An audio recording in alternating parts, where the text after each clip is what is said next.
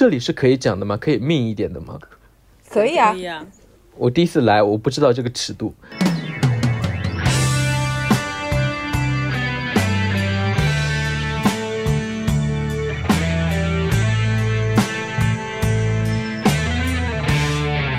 但是我刚才有说我想和伍佰 dating，但是我没办法说出他是一个很帅的人这种这种话他。有他的帅气的点，就是可能，但是全靠电风扇，我觉得。分你一次，我就飞到了云端。那个射灯前面放了一个酒瓶子，在我当时看来很像一个神龛，我就说天哪，这是一个酒瓶之神，然后我就对着那个酒瓶拜了好久。你真的很荒谬。不会再有痛苦哀伤。月亮其实是我童年的偶像，然后我就看到后面就难免有一些泪目，但是因为旁边是我同事，我就有一些尴尬。然后，然后我同事他就说：“你想哭就哭吧。”啊，慢慢的，当我发现。只有我有一些特别肤浅的仪式，就是我真的是会挑很多衣服，然后选一套就最合适的去穿。比如说张惠妹那天我就会穿全黑，你最疯的那次不是穿婚纱吗？你有一次，这个我可以留在最后说吗？永远。如果你要和我飞翔，不要离大家好，欢迎来到岳阳电话，没有想到吧？我是今天的主持人阿莫。现在没有人在讲主持人了，这是主播。这是这是有史以来《岳阳电话》这档节目开播以来，我第一次主持，是因为他们觉得我实在是太偷懒了，所以啊、今天啊、由我来为大家呃做这个呃提问啊、今天我也请来了我的一位好朋友啊、他拉低了我们主播的平均年龄，他的名字是有记，所以我们先来介绍一下新朋友。欢迎有记，Hello，大家好，然后我叫有记，也是很高兴能够今天参加大家这一期的播客。大家好，大家好，大家好，有记的年龄是多大呀？我年龄的话，今年是二十九岁，然后明年也是马上要三十哦，了。那真是大幅拉低了。对啊，感觉我们的岳阳电话注入了注了一阵清新的风，有没有？嗯，那是相当的。那周周和满堂还没有跟大家打招呼，要打吗？我我很严格的有在 Q 流程哦。哦，好好，大家好，我是周周。大家好，我是满堂。然后今天 Riven 没有在，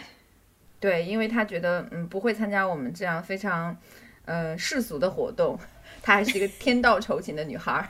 因为他都在工作，他没时间参与我们今天的主题所谈论的任何内容。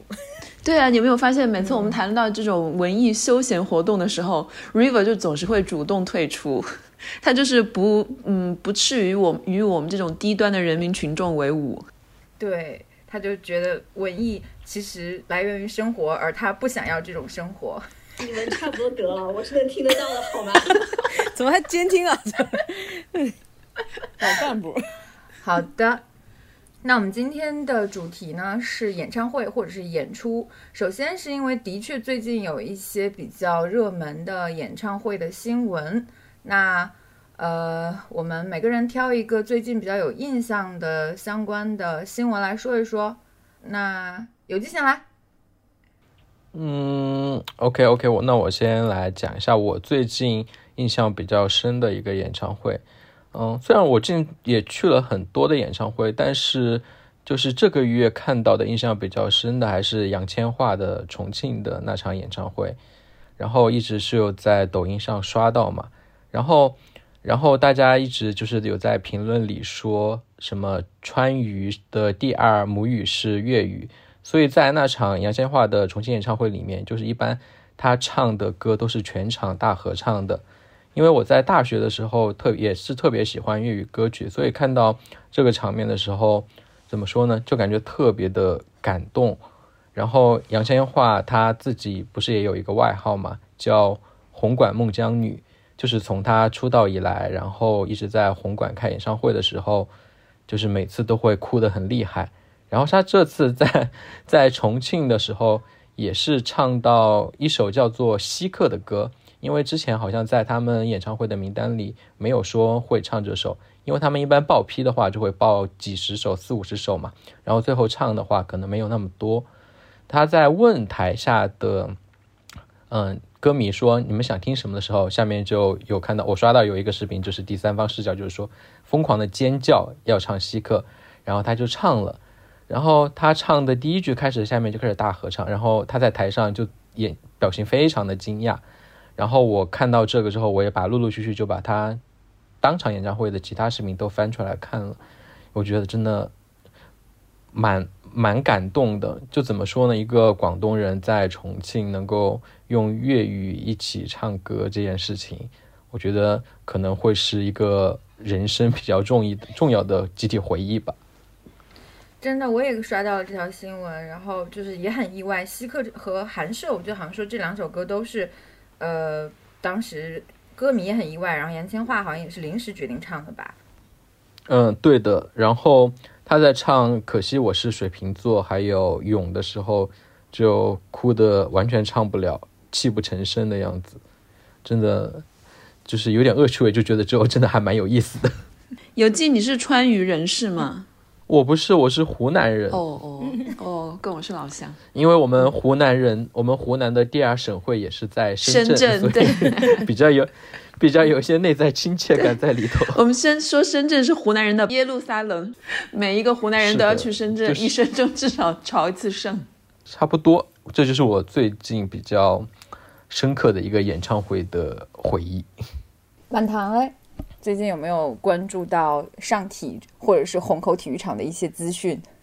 我现在已经不是特别关注了，但是就是我本人有想去抢那个陈奕迅的票，然后后来没有也没有抢到，就是秒没。然后后来周杰伦那个票抢的时候，我们的实习生就是整个逃离我们办公室，然后坐在楼下，不知道那个哪个是网络好还是怎么样，在那大抢票，就大家那个时间都在抢票，就没有人在上班。周杰伦那个就有同事抢到，但是是在很山顶，就是极度山顶的位置，就是甚至他给我发视频，我说周杰伦在哪呢？他就是一个大评委，然后。然后，但是他还是看得很开心，说全场就是蛮感动的，好像有一些外面的外围蛮有意思的。嗯，周周呢？你有没有关注到国内演唱会的一些新闻？有啊，就是会刷很多视频都刷到啊。但我本人对我自己特别有感触，就是说，反正我一个都去不了。但是我就是想象，如果我可以去的话，其实我最想去的是伍佰的演唱会。很疯啊！对啊，而且我不知道为何，就是从今年开始，突然非常喜欢伍佰。我也是，我前面一直，我前段时间疯狂的听伍佰，然后像 疯了一样，我我也是，怎么回事？就之前之前有一个朋友跟我说，假如是张震和和伍佰同时和你发出约会邀请的话，你会选谁？我选了伍佰。你蛮猎奇的，就是说，可是伍佰真的就是他，他人文魅力很强啊。但是我觉得伍佰就是很浪漫的感觉，对啊，就是他感觉是诗人，就是他是漂泊宝岛那个鲍勃迪伦，对，可以这么说。我觉得他就是一个音乐圈的宇宙探索编辑部的感觉。蛮厉害的。我等一下其实蛮想讲这个的，因为我去过，大开心。哦哦，真的，嗯好吧我们我们这四个人里面好像只有满堂去过伍佰演唱会。Anyway，我之前对他是不感冒的，但不知道为什么从今年就几个月前，就是他在大陆开演唱会之前。我就突然开始在 Spotify 疯狂的听他所有的专辑，每天听，因为反正我们每天在外面要骑单车，我就一直每天骑车的时候要一直在听他的歌，然后听着他的歌，我就是脚步越来越快，就感觉那个车都要飞起来，然后我跑步也在听，真的不知道为何他的歌好像很适合，就它是有有一种推推着你前进的感觉，就让你整个人很振奋。就即便是那种苦情歌也是这样子，就让你很想在风中高声唱的那种感觉。伍佰真的很有才华，我记得他给莫文蔚做的那一张专辑叫《一朵金花》，真的特别的时髦，王菲听了都想要的那种。真的，然后反正就觉得一点都不土。然后我我还给我男朋友听，我说你听，你说就是他那个九十年代那个什么树枝姑娘，就是闽南语的，我说嗯是不是超屌的？就听起来很很爽。然后他就不是去大陆开演唱会吗？就在各个城市，然后我就说这什么大型 KTV 之类的，我就好羡慕。我想说，天啊，这首歌我也会唱啊，另一首歌我也会唱，好想跟他们一起唱啊。好，那我来分享我的一一个新闻，就是周杰伦的演唱会的外场。就是虽然我一场都没有去，我也没有抢到，而且我一开始就没有想抢，因为我知道肯定抢不到，所以我一开始就放弃了。但是我没有想到，我有两个好朋友，全都住在上体附近，所以等于他开演唱会那几天，我就在不停的被这两个好朋友轰炸，就他们也没有抢到票，所以他们就每天 晚上在那个上体附近遛弯儿，然后拍视频合唱，就是。呃，最后一天好像还接受歌迷点歌吧，然后有唱了《斗牛》《开不了口》和《可爱女人》，就是他们发过来的视频，你就会看到在山体外面好像还有一些维修的一些地方吧，就是甚至是工地的那种棚的外面，就是密密麻麻的人群拿着手机在那里拍，然后每一首歌都是所有的人在跟唱，我那一刹那真的就有点想飙泪的感觉。我我我，其实，在豆瓣看有一个。评论有点刻薄，然后那个评论说，这个年纪还因为去看周杰伦演唱会飙泪的人，都是活在青春期，就是大概是这个意思吧。但我看到这条，我觉得我心情也是那样的，而且我另外的一个心情就是，呃，不论是我们，还有周杰伦，还是在场合唱的所有的人，可能永远都不会再有第二个这样的巨星能给大家带来这样的感觉了。就是你你想想，在周杰伦之后，呃，十几年。的这华语歌坛里面，真的很难再有人让所有的人都陷入一种集体回忆了。哎，那我有看一些负负面新闻，说周杰伦什么倒嗓什么的，说说他好多歌唱不上去了，是有这么回事吗？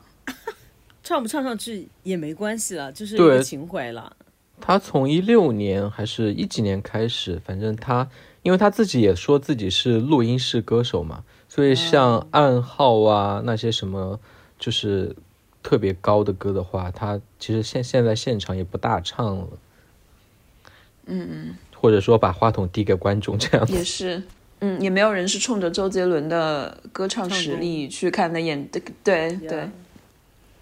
我说好像还有一场请了刘畊宏前面在跳《本草纲目》是吗？我有刷到，是的，是的很，莫名，但是又又觉得嗯还蛮大的。好，那我们进入下一个问题。你不需要这么声音的听，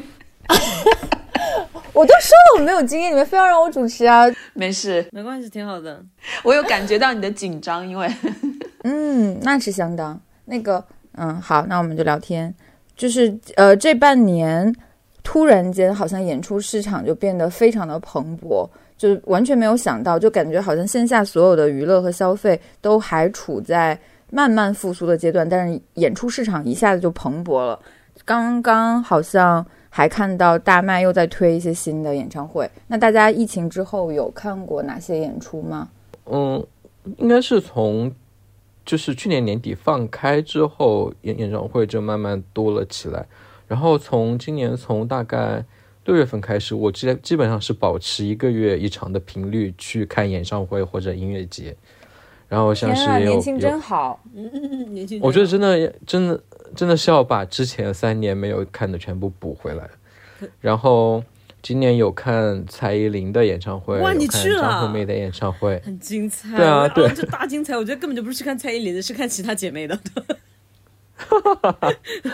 然后张惠妹的也去了，然后也有去音乐节，因为就是嗯，国庆节在泡泡岛，嗯然后当时就是那一场阵容真的算是充满了我整个青春的回忆吧。是张悬什么他们都在那个是吗？对陈绮贞，先是先是安张悬，现在叫安普了，然后。然后接接下来是陈绮贞，然后后面接跟着的是陈嗯，苏打绿，他们是在两个舞台，就是他们两个手牵手是你的去看的那一场吗？对对对对对对，嗯我们当时在台下，我就真的疯狂的大叫说说侄女真的要那个拉拉真的要被侄女吊死了，因为陈 因为我知道陈丽特别喜欢陈绮贞，她之前陈绮贞第一次，呃，也不是第一次了，就是今年第一场大陆的演出是在呃桂林的草莓音乐节嘛。然后当时陈粒是在没有演出的，但是他专门就是飞过去去看了陈绮贞的这场演出。然后，所以我当时在台下看到陈绮贞去牵陈粒的手的时候，我真的觉得旁边的人都在尖叫，但是我就觉得这真的很好笑，就感觉像是一个面对偶像局促不安的一个、拉拉。我不能，我不知道是不是啊，可能有点空口见拉，就是拉拉不是很喜欢姐姐吗？就是遇到这种天才，自己青春期的天才姐姐，然后整个人就是被迷得神魂颠倒的。然后陈绮贞又怎么说呢？又很会很调，会，感觉很会。就说，然后就说你不要紧张了，我我来抱抱你好不好？来，我牵你的手，我们一起唱。我陈粒就在旁边唱都不唱的，差点尖叫出来，就真的特别有意思。那你是怎么抢到这一场票的？就是几个大的，知就是比较国民度比较广的几个女歌手还蛮难抢的，但是蔡依林和张惠妹我是在猫眼上抢的，因为就想说你们都在大麦大麦上抢，那我就在猫眼上抢，然后就是稍稍幸运了一点就抢到了。然后音乐节的话，现在比较没有那么难抢，因为就是他们场子比较大嘛，也不限人数，然后到一般到最后都会甩卖，所以就还蛮还蛮好抢的。然后我大概明天我明天要去看去南京看梁静茹的演唱会，这个就是专门找了黄牛去给我们抢的，就给他多加了一点钱，让他帮我们抢票。你你是多想念这些华语 diva 的演唱会全都补全是吗？对，因为因为之前也之前有看过，嗯，王心凌和杨丞琳了，就是四大三小就都想都想看完。张韶涵不看的，我强调一下，张韶涵为什么被人追杀那？你那我们必定要追问 why？就是是这里是可以讲的吗？可以命一点的吗？可以啊可，以啊，我第一次来，我不知道这个尺度，因为没有张韶涵，张韶涵从现在就是怎么说呢？她的唱法变一个，如果说是比较官方一点讲，说他唱法变了，声音变得比较尖锐，然后在我听下来就会很凄厉。哦，然后再就是他的现在出的一些歌都真的很难听，有点神神叨叨的，我不太喜欢这种说是为了追求个人风格而放弃悦耳度的这种歌手。当然，他第一张和第二张都蛮不错的。我以为就是说张韶涵下面姐妹会少一些，所以你不愿意去。对，我也准备问，我想说，想说梁静茹啊、张惠妹啊、蔡依林啊，都是姐妹们爱的，还但是张韶涵好像没有在管这一部分，就是她对彩虹群体没有那么大吸引力啊，不知道为什么。我觉得就是没有建立一种内在的亲密感吧，啊，你们好走因心哦。因为因为同性恋都很喜欢听这种华语拔辣苦情歌，那其他的几位可以说是唱的非常的好。倒也是。那我想问一下，如果林忆莲你会去吗？是太老了吗？林忆莲我听很多哎，其实，哇，但是你的口听歌口味会不会有点好像超出你的年龄了？我感觉听林忆莲应该是我们同龄的听了，对啊。就是讲一个很冒犯的话，就是之前之前有和就是阿莫一起带的时候，就他的歌我都听过。所以他拥有一个三十五加的灵魂，非常符合我们的播客呢。也不差，也不差。所以林忆莲跟王跟王心凌中间可能差了个二十年吧，你都可以哦。可以啊，没有二十年吧？林忆莲是八七年还是多久？林王心凌的话是零二年出道的，也就十五年好吧就还15年但是从嗯现在这个时间来看，他们都是老歌，所以就是一样的。对的。你真的是华语女天后们的活字典哎，我可能都不记得她们什么时候出道，或者是哪些是第几张专辑。因为现在真的很多就是在哔哩哔哩啊，还有一些抖音上做一些英就是华语女歌手盘点，对盘点什么的，他们就会把它从出道都拿出来讲，就都还蛮好看的，也可以推荐给大家看一下。是好像现在年轻人也都在听，就是我们那个时候听的歌。我跟零零后去 K 歌，他们也都在唱这些。对的，因为因为现在的抖音的这些歌嗯真的有一点点太听不进去。难听了，对。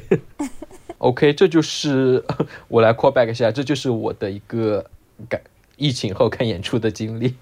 好，谢谢你帮我完成这个 Q 的任务。满堂，你今年有看过哪些演出？大概是怎么一个过程？我其实没有看过很多演出，我今年去看那个呃音乐节，是草莓吧，应该是是草莓音乐节。然后诶后面的话看了两个演出，因为可能比较冷门，有一个就是一个什么嗯太古达人的演出，那这是太古达人，太古，这日本那个不是个电动游戏吗？我知道不是不是是那个日本国宝级的一个太鼓的一个表演团体的一个演出，是朋友邀请去的，所以就是和我同场看的都是一些怎么说呢，年纪颇为 年迈的人。然后但是那个演出也蛮精彩的。然后我后面自己去看的就是张伟伟的演唱会，哇，但是张伟伟的演唱会，我开始想说，哎，就是是不是要抢吗？但发现他根本就不用抢，就是就是很好像不是很热门的亚子，然后也不是很贵，就感觉好像听他的人现在不是很多。但是去了现场之后，还是都坐满了的，然后整个氛围也非常的好。他这个就没有任何实名制，就是你去然后换票，然后就是票进去就可以。有没有可能，因为他这种民谣歌手在上海不是那么爆红啊？可能如果在北方，在北京的话就会很红。我是感觉现在就是流媒体这个时代回潮，不是会呃带火很多老歌嘛？像这种陈绮贞这种文艺歌手有带到，然后那些林忆莲这种唱拔拉的也有带到，但是就是真的唯一没有带到的就是我们当时很喜欢的这些民谣歌手，什么钟立风啊、张伟伟的话，大家都好像就慢慢把他们就是忘掉了。但其实钟立风他们、万晓利他们就是有上那个，就是我们的民谣啊。之前前段时间有一个综艺，然后还稍微有一点有一点知名度了。就是，但是张伟对的好像因为他蛮专心在做音乐的，所以就就没有怎么露出。可能大家的米店都是听别人唱的。对对对，你知道吗？每当你说到以上什么钟立风啊、关晓丽啊、张伟伟这些名字，我第一反应就是他没有被禁吗？我不知道为什么，我总觉得他们都被禁了。他们并不不要是因为被禁的是南京市民李先生，你就认为所有的人都是李先生民谣歌，手有有很多遵纪守法的。还有很多很温和的。嗯我甚至有一个印象，就是觉得民谣这个类型都已经被禁了，这种音乐种类都被禁了。没有，人家这还有综艺节目呢。你这个你这个西方人真的完全不了解国内的情况。现在的民谣音乐人还蛮敢写和敢敢唱的，我觉得。哇，这样子吗？就尽管都是以一种很艺术化或很抽象的形式啦。嗯那阿莫，你要不要说一下呀？啊，疫情之后我看过几场，也不多，一场音乐节，一场林生祥，两场张惠妹。对，然后比较让我意外的是林生祥，就是当时知道他在国内开巡演，然后上海的票就是当天就抢不到，后来我就只好辗转抢了南京的，就是呃拖家带口去南京看的，而且没有想到就是南京那个场还挺大的，也是塞得满满当当的，好多人，然后林生祥就就也还很意外，说不知道自己为什么就突然间会在大陆有收到这么多喜欢。他在抖音上有一个非常火的一首歌，被用在所有童年回忆的 BGM 里面。是那个大佛普拉斯的那个吗 对对，那个口哨吗？对啊，噔噔噔噔，就这个吗？面会菜，对，他好像是因为大佛普拉斯突然就在嗯在大陆爆火，也没有爆火吧？嗯，就跟以前相比，肯定就是获得还蛮蛮高的知名度，然后连带着之前的呃交工乐队还有声响乐队的一些歌全部都拿出来了。嗯他他基本上每年都会在金曲奖有入围，就是声响乐队。然后去年还是前年那张《野莲出装》也蛮厉害的，所以我觉得就、作品厚度在那里吧，喜欢的人不会少的。呃，那大家觉得就是疫情之后我们看演出的这个心态上和之前会有什么不同？因为毕竟中间可能大家有这个三年的时间，可能完全没有去到现场过。我觉得就是有一场，有一场想看的，就是立马去看，不要管太多了，也不要考虑说离你有多远呐、或者说是价格的票价有多少，因为你真的不知道下一次能看到他是什么时候，可能他一下就会因为一句话，然后就被封掉、被禁掉了，然后你也不知道你到时候你这边可能你会不会也会被，嗯，被那个，所以我觉得就是有的演出有的看就赶紧去看吧。好吧，就是变成了一种活在当下、及时行乐的这个心态，是吗？对的，就变成一种人生态度的延伸。我还好哎，我我反而变懒了一些。就是如果没有特别想看的话，我就想说啊，就是要跑好远啊，就就就觉得很很懒得动，就这样子。就是那个那个也那个包括那个音乐节会，其实也都是朋友叫我去的，然后我才去的。就是当时，因为现在音乐节那个演演唱会里面，呃不是就是音乐节这个现场里面有很多人，他也不是去真的是去怎么讲，就是体会这个音乐的，有很多是在那里拍照的。所以我去了一圈，反正也会觉得有些嘈杂，然后我就先走了。就是到后面我就会就是觉得有点那个有点疲劳，然后反而是我去看像张伟这种，我会觉得他是一个完全的享受，就是是一个就是沉浸式的体验，因为他整场是一个完整性，他做了一个像一个音乐会这样的一个东西，我会觉得嗯这样的东西就反而会更令我觉得能够沉浸进去，就是是你在家或者是在别的地方没有的体验。嗯，那完全没有受到呃，或者几乎完全没有受到疫情影响的周周呢？你这几年在欧洲看演出有什么不一样吗？跟在国内？对啊，我刚刚还想说，你说的疫情前后，到我这里我还要想一下，疫情前是什么时候，时候疫情后什么时候，好像不存在这个，就是好像这对边的音你缺失了跟我们的集集体记忆。嗯，就音乐演出并没有因为疫情的原因而也而断，好像这边是这样子，就是可能会有一些繁琐的，比如说要戴口罩啊什么的。然后，那就说这两三年吧，我印象深刻的两场演出，其实说起来都是政治不太正确的。一个就是两年前去看路易 C K 的脱口秀，他因为 他这个名字至少在可能在中国还好，路易斯 K 你们都认识嘛？就是那个，当时有人说几他几年前名声很旺的时候，有人说他是美国郭德纲什么的，就比喻他的地位有多高。然后后来因为发生了一些性丑闻嘛，他就等于说他在美国的呃演艺生命、演艺生涯可能就差不多结束了吧。于是他就明显的感觉到他把他的这个很多的演出都放在了欧洲。然后当时我就去看了他在柏林的一个一个脱口秀专场专场，对，就觉得我觉得这个这个东西怎么说呢？就是印象很深的是，我当时因为我一直都很喜欢他，所以呢，我在买票的时候呢，就没有非常认真的去找那个就是正规的渠道去买，不知道为什么最后就是乱七八糟的把我引到了一个黄牛的网站，然后就给我造成了一个错觉他们有黄牛网站给我造成的错觉就是这个票很难订到。于是我最后买到了那个票的那个价格，我实际付的价格其实是比它真实的价格大概多出了一百五十欧，就是大概就是 double 了就是大大概 double 了一下那个价格。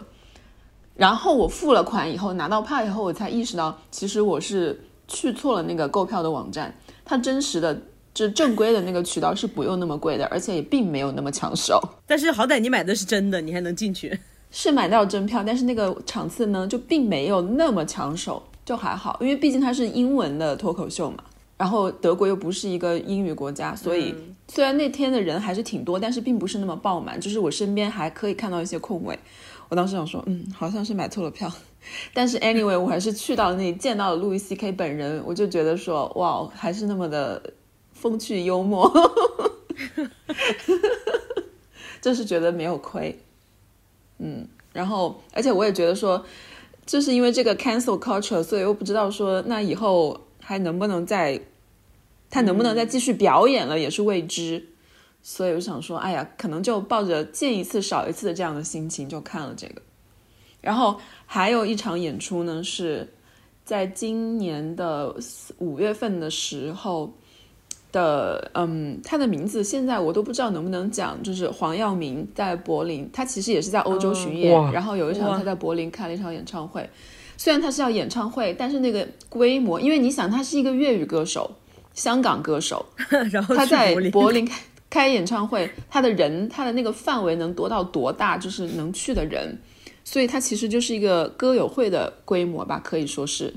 几百人，对，差不多几百人，但是他当然还是叫做演唱会，他是欧洲巡演，他好像去了荷兰，去了英国，那很好啊，就是很近距离。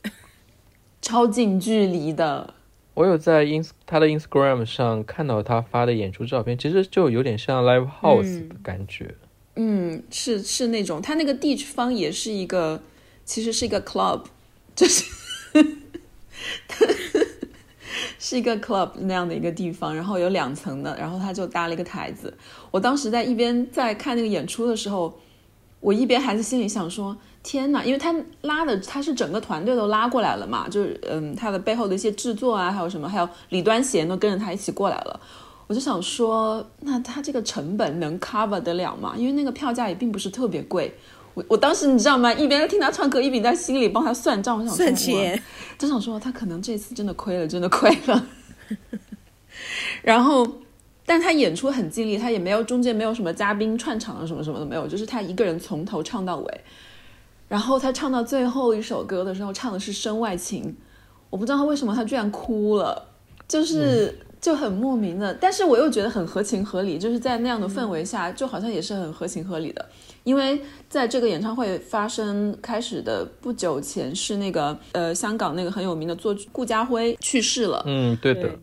所以他唱那个他里面的很多歌，就是就是顾家辉好像是对黄耀明本人影响很大的一个一个香港的音乐人。然后他说了说了一段话缅怀顾家辉，然后他就唱了最后一首《身外情》，然后他就开始就真的是开始哭到就是像你们说的杨千嬅那样，就是唱不下去了。然后我就觉得啊。然后我也开始就跟着一起哭了，对，跟着一起哭了，因为他这背后的一个一个一个 context，一个一个嗯潜台词就是，我不知道下次什么时候才可以看到他演出了，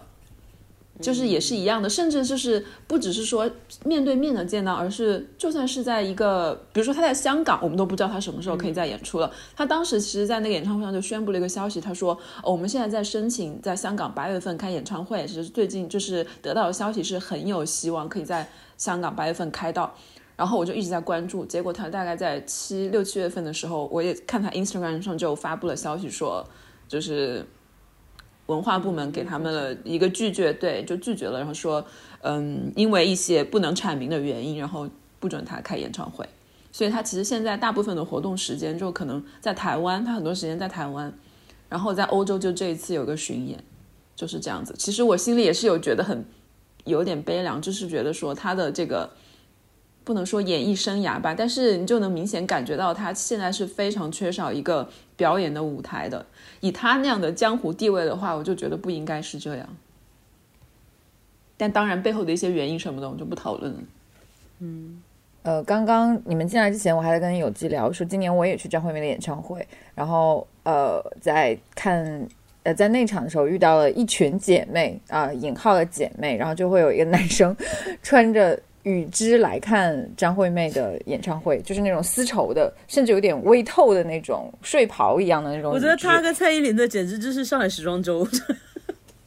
对，差不多。然后我看到那个睡袍，我就在想，完了，他今天晚上一定是想要期待那首《维多利亚的秘密》，所以就是因为这个，我很想问一下大家，你们看演出有没有什么仪式？比如说是会跟歌手的某一些文本互文吗？或者是有一些专属的 dress code 之类的吗？或者一定要跟谁一起看吗？大家有没有什么这种仪式感的东西？我的话，我觉得还好，不太会有什么说一定要自己穿符合这场演唱会主题的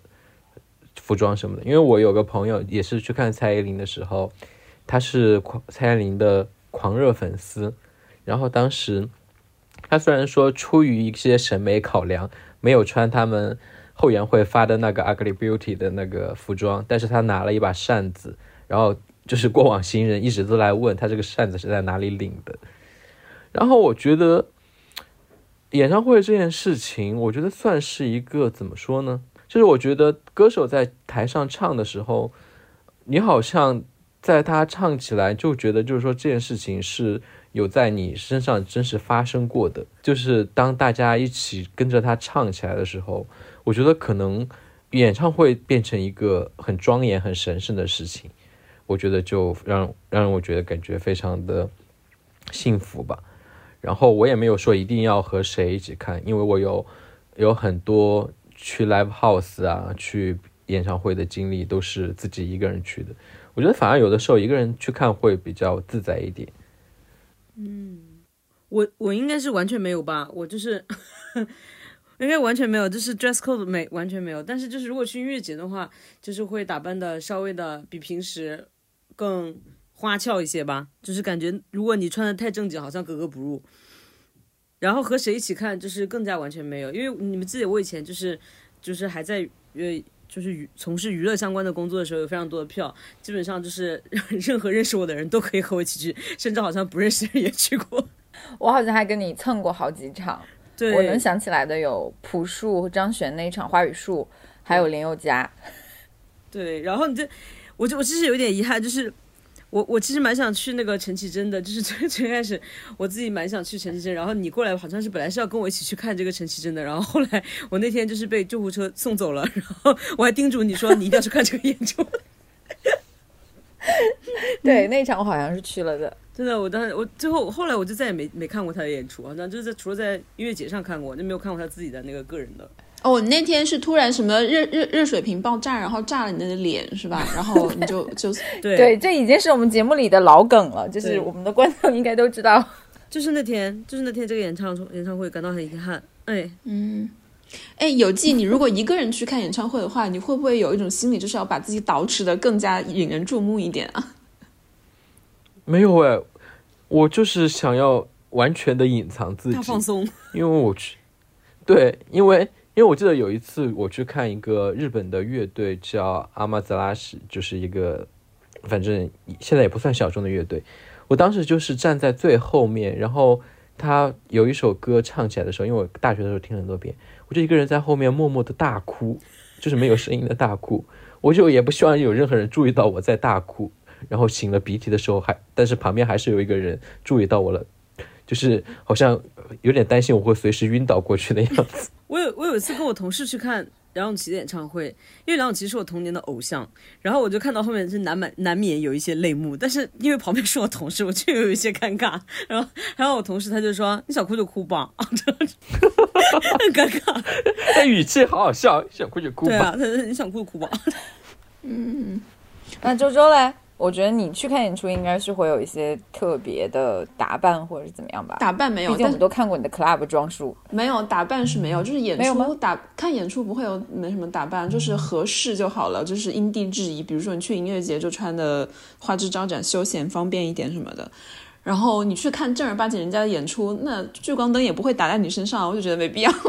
然后，但我现在有一个，就是觉得说去音乐节嘛，大家你你也可以说是什么腐化的西方资本主义的 这种文化也好，就是因为音乐节你去的就是嗨的。其实音乐节是更多的是自己去嗨，而不是为了去看某某某某某某人的表演，所以你就会觉得说会要可能带一些助兴的哎食呀，品，或者又把我们引向沟里了。我没有我没有说是什么东西，就是可以让你就是网络更加的并非法外之地，尽情的享受的这样的东西，但是是在安全范围之内，一定是在安全的范围之内。比如说带一些可乐是吧？就是对哎，对，就之类的，或者一些蛋糕啊，什么饼干之类的，就是 对，然后就可以让你尽情的享受。因为你去音乐节，你并不是纯单纯是为了音乐。比如说，我前几个月就是夏天的时候，两两个月前吧，去了一个很冷门的一个，我觉得可能都没有什么人，当地人都没什么人知道的一个叫磨坊磨坊红色磨坊音乐节，因为那个地方有一个磨坊。这个名字真的是有一个磨坊啊。对，就很荒谬。在柏林的郊外，大概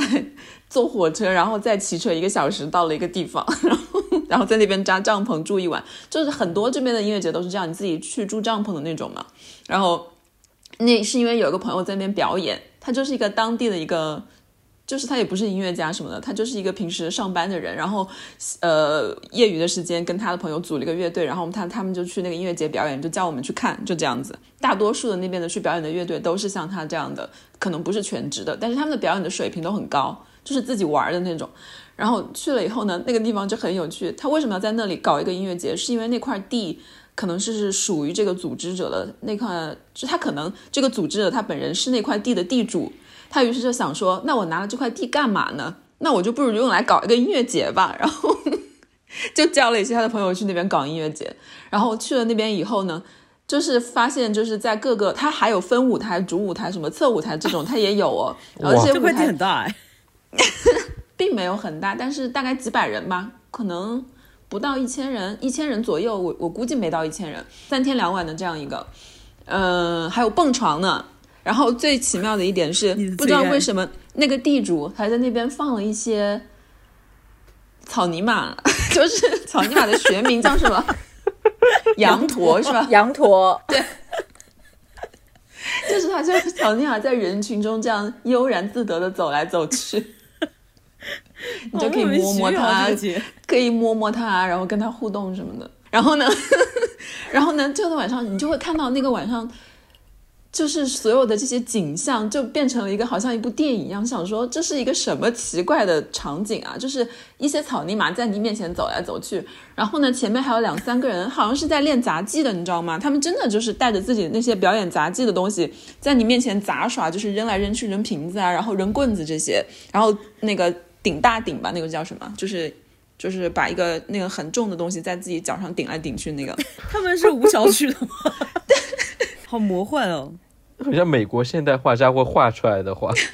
有一点那种感 Rick and Morty 之类的。有一点就是非常的魔幻。然后呢，还有他在他有一个地下室，地下室那天呢也有一个表演，就是非常 hardcore 的那种硬核摇滚。然后跟我朋友进去以后呢，我不知道为什么。是后来我朋友告诉我的，就是说我们看到了一个，它就会有些射灯嘛，在墙上的射灯，那个射灯前面放了一个酒瓶子，然后就会感觉很像，在我当时看来很像一个神龛，就是 因为它后面有灯，然后照那个酒瓶子，我就说天哪，这是一个酒瓶之神，然后我就对着那个酒瓶拜了好久。你真的很荒谬。这个节只能说跟你很搭，然后拉着我的朋友说：“我们一起来拜这个。”我说：“这是一个神在这里，你看这是个神龛，我们要去对他施以尊重，什么什么之类的。”好了，反正就是很奇妙的一个一个夜晚。Anyway，就是，但这个音乐节真的就是非常非常的小，非常的不仅是小众，它规模也很小，但是还蛮好玩的。就是如果是跟好玩的朋友一起去的话，就还蛮好玩的。嗯，所以我觉得你的仪式感应该是来自于这些食物。就是去拜拜是吗？对我甚至因为这个，就是哎，你们你们知道一个摇滚乐团叫 Muse 吗？好像还蛮有名的，是不是？知道啊，很早哎、很早，是是不是？然后我去看了一个音乐节，那个音乐节是一个比较大的，是在柏林市内举行的一个音乐节。然后当时就很多人去看他们，当当中当中的就是很多的摇滚乐队，有一个乐队是 Muse，然后 Muse 在演出的时候，我那个我觉得感觉到他们的音乐的那个震慑力，那个能量实在太强了。我当时甚至感觉到无法负荷，因为当时我的人的神经会被撞到地上吗？真的就是人的神经非常非常的极度灵敏。我就是觉得说他们好像那个他们的声音的那个音量是有具象的，就像一个像俄罗斯方块一样，嘣嘣嘣这样朝我袭击过来。我就觉得说能量太强，我无法负荷，于是我就离开了那个场地，躲得很远。然后我朋友说：“你疯了吧？花这么多钱来就是来看他们的，结果你跑掉了。”反正就产生了很多奇妙的反应。那等于嗯、只有我有一些特别肤浅的仪式，就是我真的是会挑很多衣服，然后选一套就最合适的去去穿。比如说张惠妹那天，我就会穿全黑，就是感觉她很多专辑和 MV 里面都是会有全黑的造型，但就是只恨没有找到松糕鞋，不然的话，我觉得很想穿恨天高或者是之类的。呃，大部分的演出我都会仔细的去想，可能比如说复刻某一张专辑的封面，或者是某一个 MV 里的造型，就是不管是我自己去还是跟任何人一起去，我都会嗯独自美丽。真的，我就想说，你才是最严格有这个。你最疯的那次不是穿婚纱吗？你有一次。这个我可以留在最后说吗？好，那我就想问一下，就是这么做的一种心理，就是说，这那这个是一定要拍照的吧？他也不是，他他也他有时候独自美丽。就是我每次跟他见面，特别是如果是看演出的话，我都是会有一点觉得过分瞩目，就是这样一个人在我旁边。穿婚纱是去看绿洲是吗？不是，是看皇后，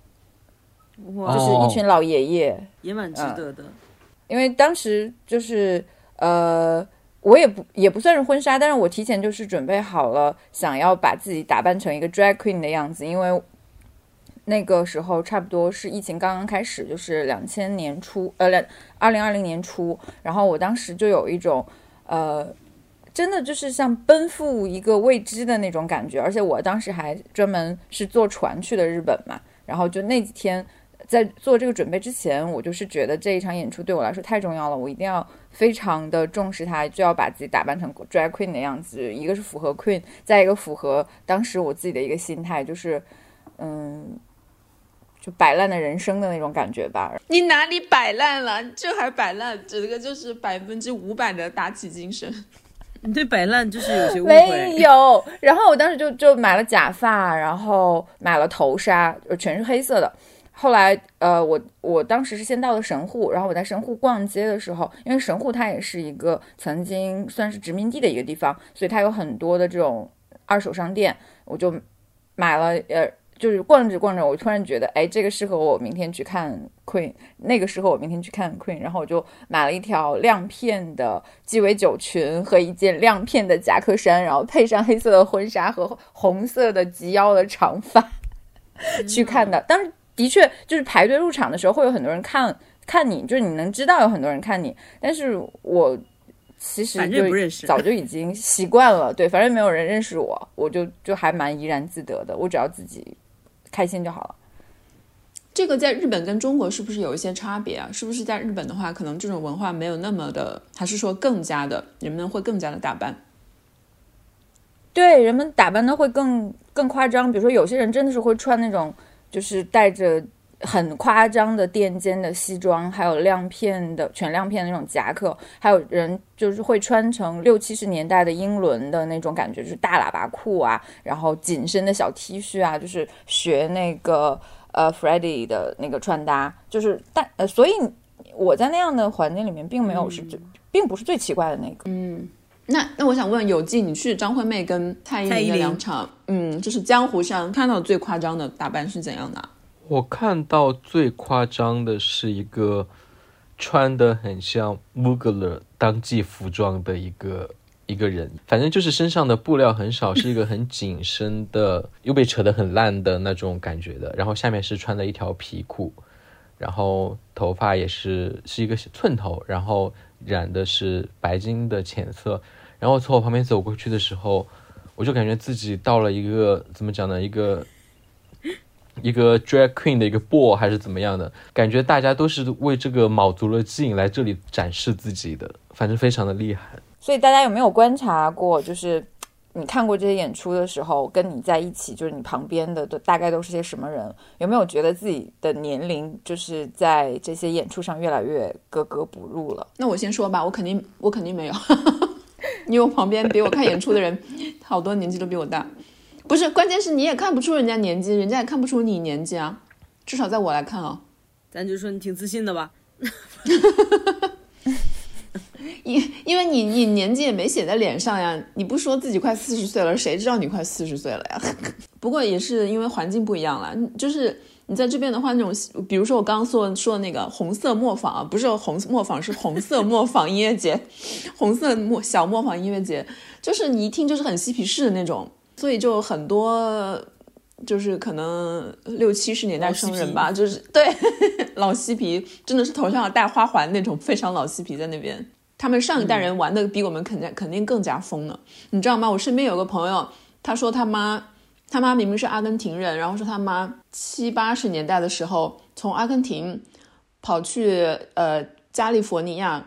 住了两年，就是专门为了参加就是各种各样的嬉皮音乐节。你可以想象那样的生活是怎样的。然后他妈他说现在就一直在每天都在念他，说觉得他太胆小了，生活什么束手束脚，一点都不自由什么的。就是他妈说他妈妈，但这样的妈妈就不是那种，就是他就会她也会就是，比如说他这个妈妈就是有有了三个小孩，然后三个小孩每个小孩的爸爸都是不一样的，而且这从来都不是都三个小孩都是非婚生的，但是他们的文化就是这样子。那人家七八十年代玩的那么疯，然后现在就觉得我们下一代人好像一点都不过瘾。好，那因为很多演出，我我看刚刚有据说他会去南京，然后包括我自己也是经常全国各地飞去看演出。那大家觉得不同城市的演出会不会带有不同的城市气质？那你们会为专门为了某一个城市，或者可能会想到某一个歌手在某一个城市焕发不一样的这个魅力，会去看演出吗？我觉得总体来讲，上海的听众，就我我的观察而言，我觉得是相对比较冷漠哎。然后我现在就是去外地演出的话，我我有一些原因，我是必须要去外地也看演出的，就是我未来规划演出，因为有几个我特别喜欢的人，我就是可能无法在 内地再看到他们了。因为我有朋友就是这两天去了香港，他去看那个 My Little Airport 的演唱会，然后我在我在上海看过他，哎，我们一起去的吧？好像在上海。对呀、我就想说，，前几年我们还在上海在看，在那个毛那个毛 life 然后看的，到现在就看不到了，就必须要到那边去看。然后我还有喜欢几个，就是比如说，我现在都不敢讲他们的名字，诚信男歌手，就是每年在台湾跨年的。可是陈陈这位陈姓男歌手不是最近也是有很多的负面新闻吗？就是这也也不关也没关系啊，他反正就是个老头嘛。就是呃 那倒也是。还有那个南京市民也没办法呀，就是嗯，就是不行。你如果想看，只能去外面看。感觉他们现在如果要演的话，就只能是嗯窜演。你发明的这个词好像窜演，这 是什么什么串访文字的力量 窜，又一又一些无法被 AI 替代的文化人的时刻。嗯，算窜演，或者是他发明一个就是那种用 AI 制成一个虚拟偶像的那样的，然后就虚拟歌手但但使用他的声音，或许可以。哦，我知道，就是那种画皮，然后做那个虚虚拟偶像虚偶，对对，天太妙了。但是有南京市民，嗯，他李先生的声音。我想问一下，嗯，满堂，你会比如说会为了要去看陈先生，陈陈先生，就是奶茶的师傅那个陈先生是吧？你会为了他去台湾吗？我就是一直是计划中，但现在自由行也不能自由啊。就是不用不用特意为了去看，他也会很想去台湾吧？对，但是就觉得说，就是感觉是从大学时期的一个梦想，就是说一定要去看一次他的跨年演唱会。嗯，没有，我说呃，不同城市气质还蛮不一样的。比如说南京，我是因为大概一四年还一五哦年是在南京看了阿密特，呃，我就发现南京真的很疯，就是比我想象的疯很多。就是在那个演唱会的现场，你可以穿的看到那种真空上半身的男生穿着豹纹的西装，在张惠妹的手牌出现在大屏幕上，然后脸上还画着彩虹的油彩。就从那一刻，我就觉得哇，南京这个地方真的好疯，我好喜欢。所以如果说基本上上海抢不到的话，我都会优先选抢南京，因为一个是过去很方便，再一个南京也很好吃，可以顺便见朋友之类的，就会呃一起干很多的事情。然后这次林声祥也是的，南京就去了好多，呃，好像很多南京本地的音乐人，就是也也去到林林声祥那个现场，林声祥唱好几首。呃，台语歌的时候，居然也有那种全场大合唱的感觉，他自己都有点奇怪，就是没有想到，就是这种全台语的歌，大家也是能跟唱下来的。呃，一个是我我比较推荐南京，还有另外就是，如果是民谣类的这种小场，我其实挺推荐北京的，就是这种土土的气质不是哪儿都有的，就是一定要去 school 或者是去呃将进酒这样的地方。嗯，咱们没去过，那下次可以探索一下。你刚刚说去外地这个，其实我上个月有一个啊、心里非常挣扎的过程，就是要不要去，最后我还是放弃了。九月份的时候，九月初的时候，又是一个政治不正确的伍迪·艾伦在巴塞罗那有一个 爵士音乐节的演出，他哦，对，他是加入了一个爵士乐队，对吧？他他他那个就叫 Woody Allen and His Jazz Band，就是等于上是像是他带领的一个爵士乐队，然后那边是当地有一个爵士音乐节，他当他他过去有大概两晚吧，有两晚的演出，一个礼拜一，一个礼拜二，然后我当时就非常非常的心动，但是这个就不是去外地，其实就是要出国了。那虽然距离也没有很远，飞机可能就两、两个多小时，但是我就算了一下，天呐，就是机票啊来回，然后在那边住宿，巴塞罗那住宿很贵什么的，然后我还要请两天假，这样。我真的是，我大概犹豫了两个礼拜的时间，每天都在想要不要去，要不要去，就是天天都在查机票，就眼看那个机票的价格越来越贵，越来越贵，到最后一刻，就是两天，就那个演出开始两天前，我想说，算了，就促使我放弃的原因就是，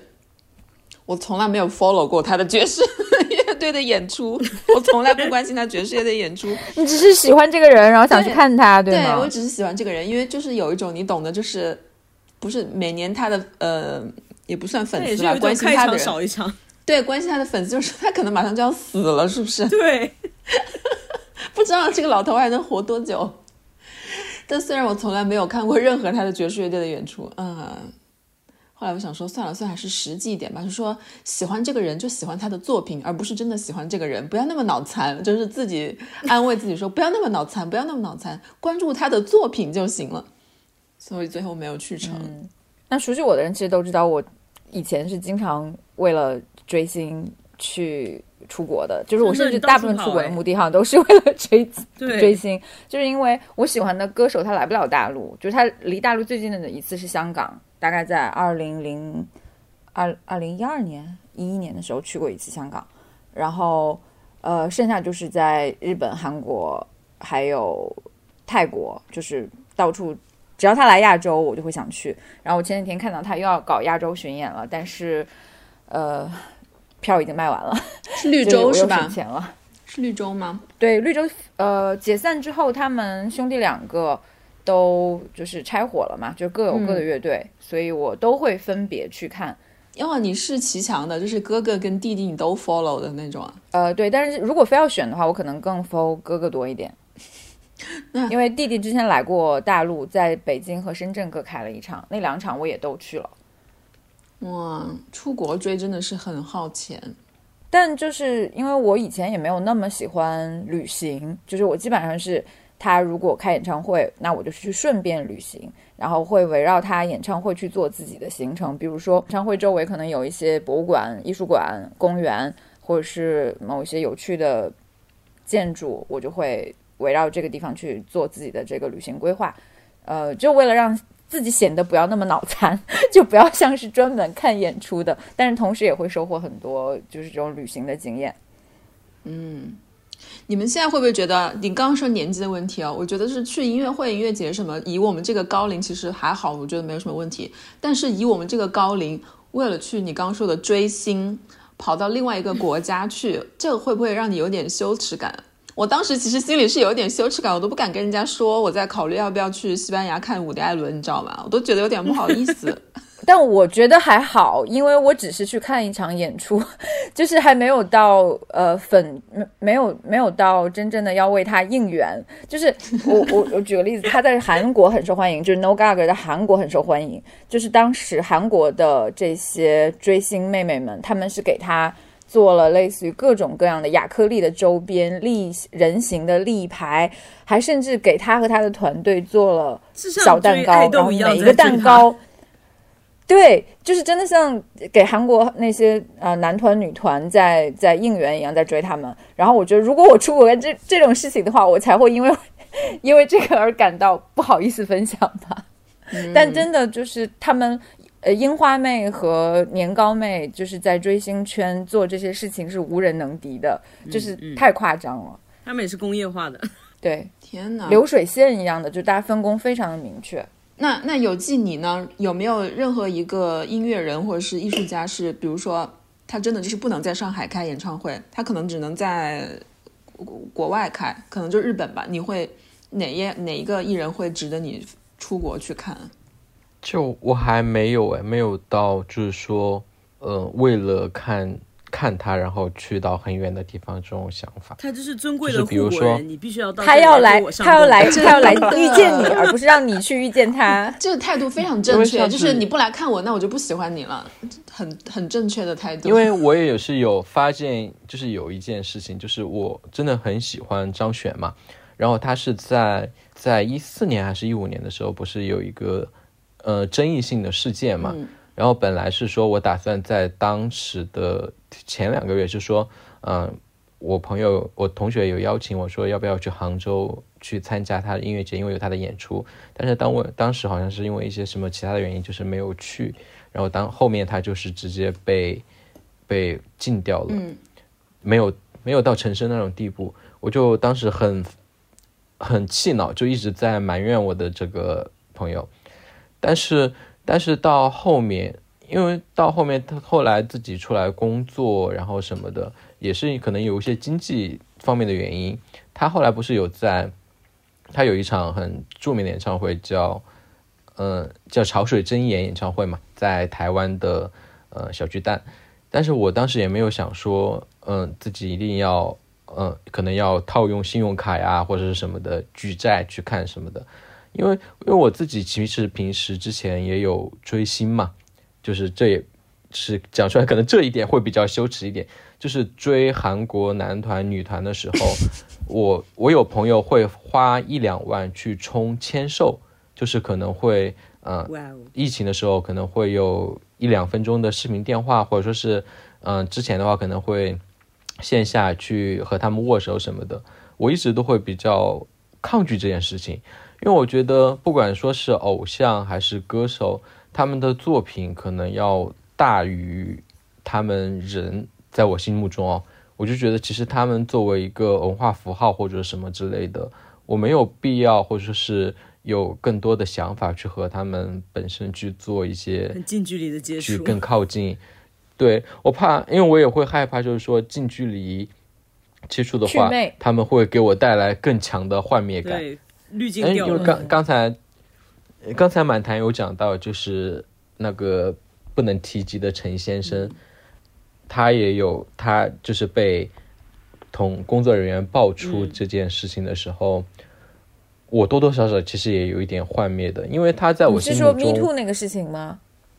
对，嗯因对为我也有同样的感觉。他反服贸那件事情，我都觉得还好，因为我觉得，因为我觉得他是一个很有赤子之心的人，因为就是他被大陆禁掉以后，他还是坚持在发像以故乡为名这样的专辑，表达自己对整个大中华地区的热爱吧。就我觉得他其实就是怎么说呢？不管是年纪还是说他的生活一些私事什么的，都会让我觉得他是一个很真诚的人。但是年初这件事情爆出来之后，我就觉得，嗯，男人是不是都是这个样子？应该是的吧？所以我还是想是的呀，你有什么预期？我们都很从容的回答，是的呀，就是这样子的。但是我以为会会有个别的现象的好人吧，但是好像现在一锤子打死都是可以的。嗯，所以所以话讲回来，就是我真的不太想和他们，因为我和他们有一个主动性上的近距离接触，我怕他们让我我想看到的不是他们真实的样子。然后话又说回来，就这次安普不是又突然可以在大陆参加一些音乐节的演出了嘛？嗯，然后，然后我就是意识过来，我就说我可能还是要去一下，去可能是给自己一个交代这个样子。反正我就觉得还还可以吧，没有那么狂热，但是会有一点点冲动在里头。我的心里好像跟他完全相反的，跟有记，就是说，不管这个人有多就是垃圾或者什么样，比如说 Louis Louis C K 哈，你就是嗯，就是非常 controversial 的一个，至少在美国吧，就是大家都会指着他骂的。然后我当时心里是，既然我都花了这么多钱去看你的演出，去看你的，那你就是我就一定要笑，就是才能值回我的票价。就跟你这个人烂不烂没有关系，你说的笑话我就是每个笑话我都要啊啊啊，然后鼓掌。你好疯哦你！就是哎，我觉我觉得我介于你你和有机之间，就是我尽管我会去追到那么远的地方去看他演出，但我不会和他真人或者跟他团队有任何形式的接触或者联系。之前也有过，就是只认识他们歌迷会的人或者是工作人员问要不要去签名或干嘛的，我都说啊不要不要不要，我一会儿有事儿。其实我一会儿根本没有事儿，我就是很害怕，就是说白了，你说你喜欢的东西还是一个镜像嘛。对你不要亲手自己去把那个泡泡戳戳碎就好了。嗯，好，接下来我们来算个账，大家算一算自己在为看单场演出上面花过最多的钱大概有多少，就是可能包括门票、差旅，呃，一些嗯其他周边的采购等等。想必你应该是最多的吧？你又要出国，对啊又要采购，又要那个。对啊，我想说这个问题由你提出，就是说明你真的很。像我们这种就是随便都不出上海的什么的，就是能贵到哪里去啊？你都已经花一百五十欧看路易 C K 了好吗？那真是是被诈骗呀！我那个是被诈骗呀。那你这个就是你你直接阿木提的问题自己回答吧。你花花的最多的一，垫后。我觉得我们应该都还好，我们三个人真的都还好。我真的还好，因为我大部分演唱会根本就不花钱，所以我只要花钱了就已经算多了。好的，知道你娱记生涯让你占了很多便宜没。有，我花最多的是李宗盛，哦，多少钱？两千五百八吗？没有，但是也没有特别多，反正就是呃，不是最便宜的票，就是还稍微好一点的票，反正就是当时对我来讲已经蛮贵了，但是我觉得也是应该去看一下的。嗯我我觉得我跟满堂的消费观差不多了，就是除非是这种就是很担心看了这次就没有下一次的，比如说伍迪·艾伦，即便是这样我也没去，就是因为它太贵了整个消费。然后还有就是像黄耀明这种，他都已经开到我自己的我所在的城市了，从香港飞到柏林，那我肯定要去啊。都来上供了，票你不去看？对对，票价多贵我都要去。然后其他的，比如说就也是几个月前，就是我也蛮喜欢的那个 Trevor Noah 到柏林来开，也是来开这个演出巡演。他票价其实也还好，但是就是因为那一阵子我手头比较紧，我想说他如果少二十欧我就去，但是。他比我心里的预期价格多了二十欧，我不知道为什么当时有心里这个想法。我想说，那我不去了。我男朋友当时很震惊，他说：“你花那么多钱去看路易 C K，然后 Trevor Noah 你不去？”我说：“嗯，还好吧。”我说：“我现在就我说这个月的那个手头有点紧，不去了，就这样子。这就是一种心理暗示，就是说，他就指这些，就是暗示自己不要去。”对啊，就是而且我觉得说，我说他现在这么红，反正这这次看不看不到，以后还会看到的呀。人家正当盛年是吧？无所谓的，而且网上有那么多可以看的，没关系。所以我们我觉得我们的这个衡量的标准跟阿莫都是不一样的。嗯，现在有一种在批斗地主的感觉。有记呢？你你看过最贵的大概是多少？我看过最贵的就是接下来要去的梁静茹的演唱会，因为门票是找黄牛买的，杂七杂八就是加起来好像也就两千多，可能和你这边出国的话差蛮多。就是九牛一毛，差蛮多的。下面我们侧耳倾听，来来来来来，其实其实我真正的要出去看演出，演出的费用是里面最低的，就是我喜欢的那个大头的服呃，绿洲解散的那个哥哥，他基本上现在不是演唱会，他现在基本上都是 live，所以就很便宜，就是最贵的票可能也不会超过大几百块钱，有一些场次可能只要两三百、三四百就可能能买到，但一般来说我都会想。我既然已经出去了，我肯定要买最好位置的，所以我基本上会让黄牛或者是在二手网站上去抢，呃，最贵那一档的。但就算最贵那一档，你这句话就国内的演出市场的最贵的你这句话就已经让我、我我从来人生中从来没有去过任何演唱会的 VIP。你说的是你去 VIP 吗？真的，这句话就已经让我很震惊了。但是它 VIP 也很便宜，可能就五六百，就是可能两三百就贵那么一点点，就是离舞台近一点，音效好一点这样的。然后呃，但 Queen 那场是比较贵的，Queen 那场是大概一千块，但是你想 Queen 的那场只要一千多块，对，当时我记得李宗盛的那场已经卖到两千五百八了，就是。就所以，我对那个金额记得印象特别深刻。我我当时就在想，哎，我一千多可以看到 Queen 的那场哦，就是那种心态。呃，就但是比起差旅，就是演唱会的门票就真的不算什么了。然后你就会为了让自己不是是专门呃去看演唱会的，然后可能你会安排很多的行程，然后包括刚刚说的买衣服，然后出。对，然后买衣服，然后逛街，然后甚至可能演唱会之后会买他们的周边和专辑。然后我记得当时我在日本还淘了很多 Queen 的黑胶回来，就这样下来可能就嗯一两万了吧。哇哦，应该是最贵的。Queen Queen 这场应该是最贵的，天。因为我差不多那一次在日本待了将近两周，哎，就是演唱会只有一天，但你整个你就想充实一下自己，然后把整个的行程排的满满的，就为了显得不要像这你独自去玩了很长时间，对啊，我自己一个人去了两周。嗯，但是那个一两万的话，你其实是有包括旅游的费用的嘛？对，那就还好。如果专问这场演唱会的话，就票价跟机票、住宿，可能就那一晚住宿，还有你的那个婚纱，应该也蛮贵的吧？没有没有没有，头纱很便宜，淘宝头纱大概四十块钱，然后假发六十块钱，然后贵的可能是那天那条就是突发奇想逛街遇到的鸡尾酒裙，是那个什么？到底什么是鸡尾酒裙啊？可以喝吗？你还问，我都懒得问，就让他自己把这个说过去就好了。我刚我刚刚有一个信息，当很震惊哎，为什么 Queen 在日本？你刚刚说的那个呃货币单位都是人民币是吧？只要一千，然后是 VIP 嘞吗？只要只要一千。人民币对日元，我刚刚还特意去查一下订单，因为我我怕我记错，然后我去查一下订单，大概呃是只要一万一万多日元的门票，可能加上我邮快递又干嘛的，可能就也都也也都就是一千左右的样子。为什么国内外的这个演出市场的票价差这么多啊？满堂跟我们解释一下。啊，我觉得是不是我们这边成本更高啊？因为他们如果过来的话，可能就是审批啊，然后包括整个那个什么就要花费不少呢。你说到这个，让我想起了，呃，就是近期有一个很红的演唱会，叫什么《西城男孩儿》。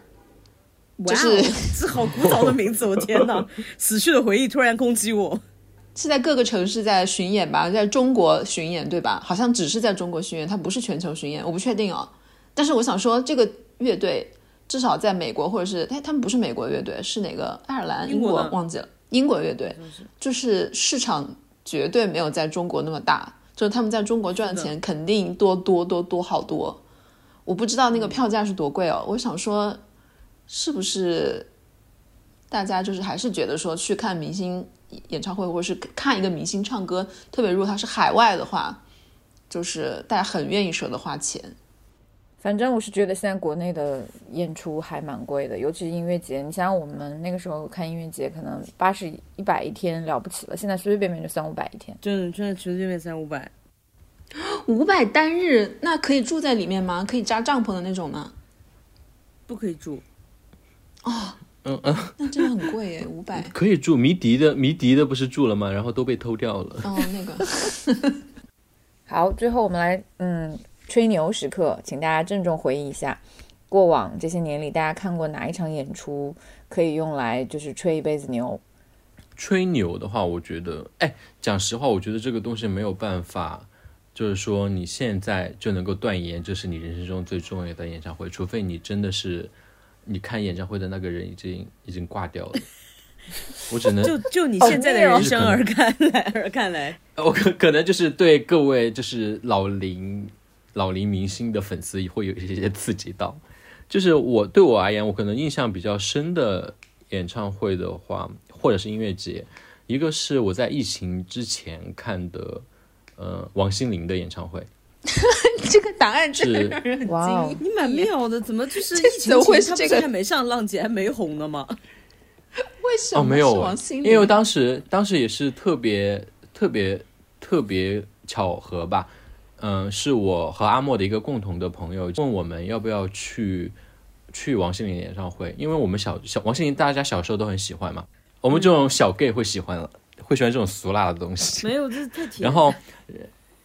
然后他就是问，因为当时他能够搞到很便宜的票，因为当时他也不是特别火，然后我们就去了。我就是第一次知道，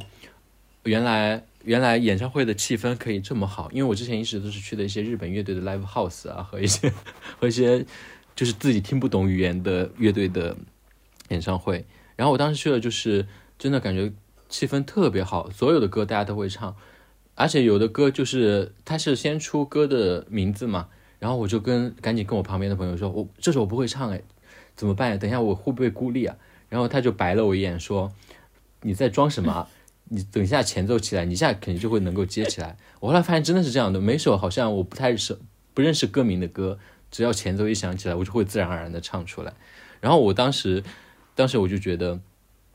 好像好像我真的是属于我真的是中国人，我是属于华语音乐的，因为因为就是我有一个我听歌从小到大听歌会有一个明显的分界点，就是在王心凌演唱会之前，我会去听很多日本小众乐队，然后一些啊、呃名不见经传的乐队的歌，但是去完这次演唱会之后，DNA，我发现后面的两到对，两到三年之后，我就只会听一些华语女歌手的拔蜡歌，就觉得好好听哦。我才是属，就是华语才是属于我的灵魂真正的栖息的地方。那我欢迎你 Q 一下我们过去录过几期音乐专题的节目，都是你的菜。我们会大聊徐怀钰。徐怀钰也很好。然后再就是，再就是今年去的这一场音乐节，因为我很难想，就是我以前都不敢想说，焦安普、陈绮贞还有苏打绿三个人会在同一个场合、同一场演出、同时出现，这个大赚，我感觉。所以我就觉得，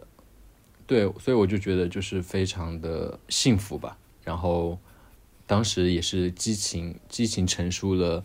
很长的一页 PPT，如果一页的朋友圈来发表自己的感想，这大这大概就是我就是比较比较感触的两场演出吧。人生还长嘛，后面应该还会有更多的，希望如此。天哪，生活中是真的有人在真心的喜欢王心凌的。你干嘛这样子？我之前看网上的一些视频什么的，我想说这可能是就是公关吹的吧，没想到是，对，没想到是真的，而且你还是在他上浪姐之前去看了他的演唱会。因为我们作，因为我是湖南人嘛，这就是看了太多湖南台播出的偶像剧了，就是从《天国的嫁衣》到到到《微笑 Pasta》，然后再到什么诸如此类的，就是整个童年的重要的电视观观看经验，就是很大一部分就是绕不开王心凌这个人的。嗯妙的妙的，咱们不懂，咱们看的偶像剧是赵雅芝和郑少秋。也没有那么那也太也没有那么老了，也没有。对啊，还有《海豚湾恋人》呢。满堂呢？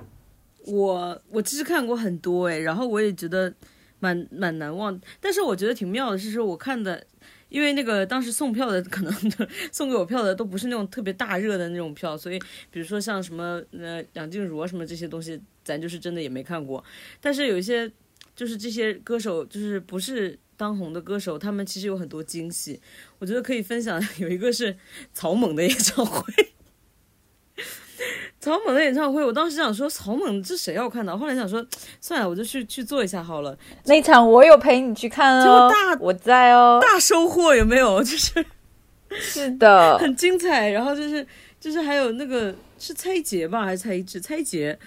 她是穿着那个大嗯裙子，然后从当中出来，然后唱一些歌曲，好好厉害！我感觉他们的基本功好过硬，然后这还是大受大为震撼。然后还有就是前面说的伍佰，我觉得伍佰这个现在可以拿出来吹，因为当时他也没有现在这么火，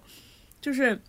当时他的受众还没有这么的广，现在就是感觉年轻人也都在听伍佰，但那个时候好像还是集中在就是嗯，怎么说呢？就是用当年的词讲，就是屌丝。然后就是我是跟一个女生去看的，反正就是我们俩走进去以后，整个场子非常奇怪，因为里面其他基本上全是男的，然后就感觉，哦，全上海的屌丝都在这里，这种这种感觉。然后我其实本来是抱着一个很好奇的心情，我就想说，咱就是想看看吴海吴海伍佰他到底有没有在前面放电风扇，结果前面真的放一个很大的电风扇。然后他在吹，然后到他唱白歌的时候，就看到身边所有的人就是大起立，然后就是热泪盈眶，就这些人非常的激情。我当时就觉得哇，这个真的太太牛了，我就是觉得这个体验非常的好。那当时合唱的时候，就是已经到了说伍佰自己本人没得唱的地步了吗？那个时候还没有，那个时候他还在唱，就是然后底下的人也在唱，他他本人还还有的唱，现在已经没得唱了。好想去伍佰的演唱会哦！他本人确实是非常有魅力的，然后就是那个汗，那个把他的头发沾湿，然后在身上，然后然后又被电风扇吹起，就当下还是有一种很帅气的感觉。被你形容的怪怪的。所以就是有劲，你懂你懂我们的审美点在哪里了。当我们这样形容伍佰的时候，就是我们就是无法喜欢王心凌。对他有一种做工的人那种大帅气的感觉。做工的人很好看呢。但是我刚才有说我想和伍佰 dating，但是我没办法说出他是一个很帅的人这种这种话他。有他的帅气的点，就是可能，但是全靠电风扇，我觉得 我记得就是他的所有的演唱会的服装都很奇怪，都都还蛮奇形怪状的。蛮奇怪的。我第一次看到他就是不是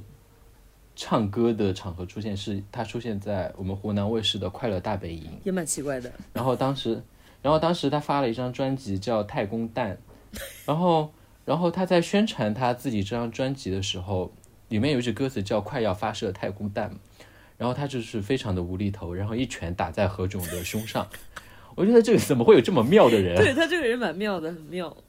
但是我还是说不出他是一个很帅的人。这种话，我感觉就是他的五官排布还是有些崎岖崎岖在的。那周周呢？嗯有没有一些我们大陆人没有机会见到的演出可以分享一下？没有，我本来想说，如果我去成了西班牙的话，我就可以看到伍迪·艾伦，然后我就可以吹牛。但是后来我抠门了，我没去，我就没得吹牛了。但是我觉得黄耀明那个还是可以说一说，因为我就是对他今后的演艺生涯不是很乐观。乐观，虽然就是民歌年纪还不像说像伍迪·艾伦那样，感觉可能下个月就会死的那种，但是因为就是前途未明嘛，所以我们也确实不知道。他之前在国内在大陆是开过演唱会的，很多年前，嗯，当时还挺火，在广东那边他很受欢迎嘛。嗯，那现在就是说在香港也开不成的话，就不知道接下来该怎么办了。所以我也是把它当做嗯夸张一点说绝唱吧，就是年这种演出，，对呀、就想说我还蛮幸运的，他能开到柏林来，然后在那么小的一个场所，很近距离的听他唱歌，而且他当时他说他还准备了两首，就是只为呃德国的观众、听众们、朋友们，就是准备了两首歌，是在荷兰跟在英国的时候没有唱过的，挺有意思的，还唱了一首德语歌。那阿木呢？想必是你的想必两万之旅吧呃，皇后肯定算一场吧，呃，就是，但我要说另外一场，就一一二年还是一三年，我不记得了，是李南京市民李先生，就是我看过他唯一一场演出，然后当时是在上海浅水湾，浅水湾当时那个场地刚刚建好，应该就是还我我印象中就特别新，然后还还算是那个时候 live house 里比较大的。去，我还担心那个场会不会没有什么人，就没想到那天晚上人还挺多的。但是李志这个人呢，就他现场其实也不是一个唱功很好的人，嗯嗯，大部分那个时候去听他的人都是还是本着一种装逼的心态，就是也没有人几个去真正的去听他的唱功的。但是他当时给我一点很惊喜的就是，他并不会因为自己某些歌就是受欢迎，或者是呃已经变得就是家喻户晓了，他就重复的去演唱。他每一次都在试图去做新的编曲。我记得那一场，他好像是给《天空之城》做了新的编曲，就是跟之前你听过的任何的版本都非常的不一样。然后最重要的是，它并没有很好听，就至少在那个呃，你可能你耳朵也习惯了以前的版本，在那个场子听的时候，你可能会觉得，就甚至现场的反应都不是很好，就是大家可能都有点懵，就是被那个完全展现那个编曲的方式和表演的方式给一下子撞飞了的那种感觉。然后他就有点不高兴，但他的不高兴不是因为呃，就是大家的反应而不高兴，他他的不高兴是因为呃，如果你们想听每次都一样的东西的话，嗯那么你来我的这个演唱会就来错了。就是我印象中他有有这样的话，我还觉得哎有点屌哦。那那一场应该还蛮特别的，以后应该也不太会复刻了。嗯，嗯，哎，你突然说到这个，我想到什么时候？好像几几年的时候，我跟满堂，我们是不是两个都去看了那个库斯图里卡在上海的一个音音乐节那真的很开心。那个那次好像也是我们在门口买票很便宜，然后进去之后，前面是周云鹏，周云鹏已经就是很开心了。后来库斯图里卡就极度开心，甚至周云鹏就站在我们旁边，他也蛮开心的。他虽然看不见哦，对对对，周云鹏现在可以讲吗？就是现在我也不知道周云鹏这个名字可以啊是不是周云鹏可以说。OK 可可以可以他上节目呢，他有点上节目呢。哦，对，当时我对我想起来，周云鹏就站在台下，就站在我们旁边，然后就是大家一起起舞这样子。对对对对，后来下面其他人在开火车，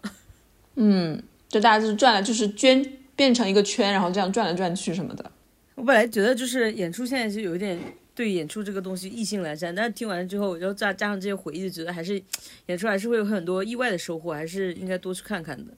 就重新重、嗯重燃爱火。我也觉得，其实很多演出，呃，演唱会演出，特别是音乐节的回忆，好的回忆，可能本身跟那个音乐家或者是那个演出者关系不是很大。很重要的是你跟谁去，然后发生了一些什么事情，你的感受是更重要的。嗯，所以我前面就是才说，就是如果是这样的话，我现在其实更倾向于去去听这种比较认真的演唱会啊，就是这样的场合，而不是音乐节这种更就是更大杂烩这样的场合吧。如果是真的想要听歌的话，但是很多就是很多歌手有一个很现实的点，就是说很多他歌手开不了。他们没有没有钱去看一个大的巡演，就只能接这种拼盘，嗯场地不用他们出，然后他们也不用，